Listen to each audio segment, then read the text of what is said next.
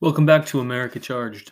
Today we take a look at your common electric vehicle and charging FAQs. So some of the basics that are emerging in the market these days are increased models that are electrified. So many people are aware of the hybrids that have been around now for, well, a decade and a half. Think about the Toyotas.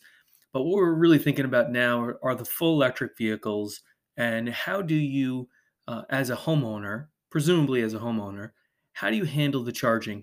So let's start with the first question that's typically asked, which is, how do I charge an EV at home? So most people who buy an electric vehicle typically install a level 2 charger in their garage, their driveway, or it could even be on the side of your home. While many cars come with like your standard almost 110 volt level 1 charger, it's going to be a very slow charging rate. So you're looking at about 5 miles of charge per hour. So that means that even with an overnight charge, you're not going to get to full battery life if your vehicle's battery is depleted.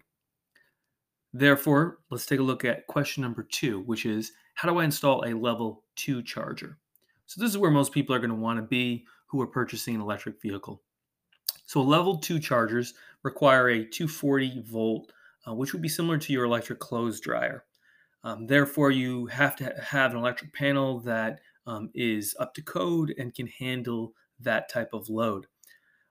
Typically, you're going to need to have a licensed electrician to do the install, and chargers are going to be installed usually in your garage, but they can be mounted on a pedestal along your driveway, along your curb, the side of a building, something like that. Third question, what can I expect as far as charging rate from a level 2 charger? So this is where the upgrade is totally worth it, because your charging capabilities are going to jump to between 25 and 30 miles of charging per hour. So you think about your typical overnight charging rate, 8, 10, more. You'll totally have a full battery with that charging rate. Our final question for today is, how much does it cost to install an electric vehicle charger?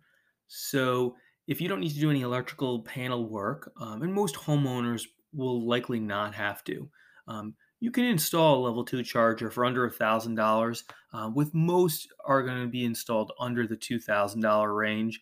It could be significantly less. It depends on really which type of charger you want. Do you want it Wi-Fi connected? There are a lot of great options on the market today. So please feel free to follow us on our website, americacharged.com, and we'll hit you back with some more questions soon.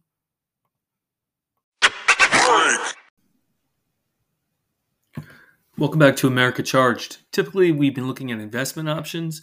Because of the market conditions right now, a lot of people have pretty fair trepidation, nervousness to jump into investing for any new sector. So I thought we'd take a diversion and really get into some of the basic FAQs that people have been asking about the electric vehicle models, and most importantly, charging.